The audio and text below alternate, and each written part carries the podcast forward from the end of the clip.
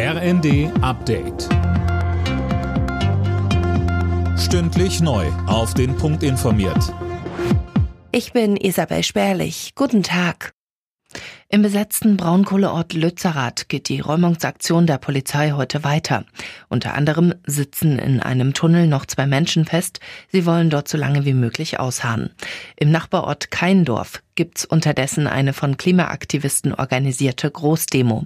Bis zu 8000 Teilnehmer werden erwartet.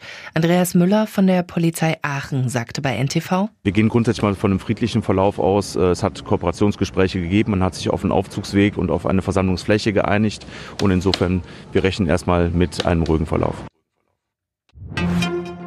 Bundesverteidigungsministerin Lambrecht steht offenbar kurz vor ihrem Rücktritt. Das berichtet die Bild und beruft sich auf mehrere Quellen aus dem Umfeld der Ministerin. Demnach hat Lambrecht sich selbst zu dem Schritt entschlossen. Ein Ministeriumssprecher wollte das nicht kommentieren.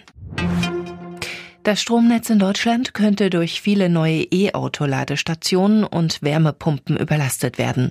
Davor warnt Bundesnetzagenturchef Müller in der Frankfurter Allgemeinen Sonntagszeitung.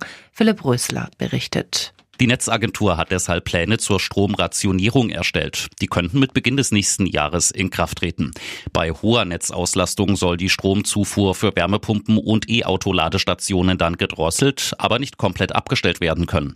Wärmepumpen würden weiter funktionieren, so Müller, und E-Auto-Batterien auch geladen, aber eben langsamer.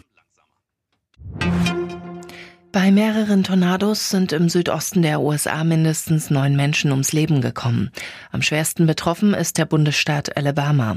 Dort wurden viele Häuser zerstört oder schwer beschädigt. Alle Nachrichten auf rnd.de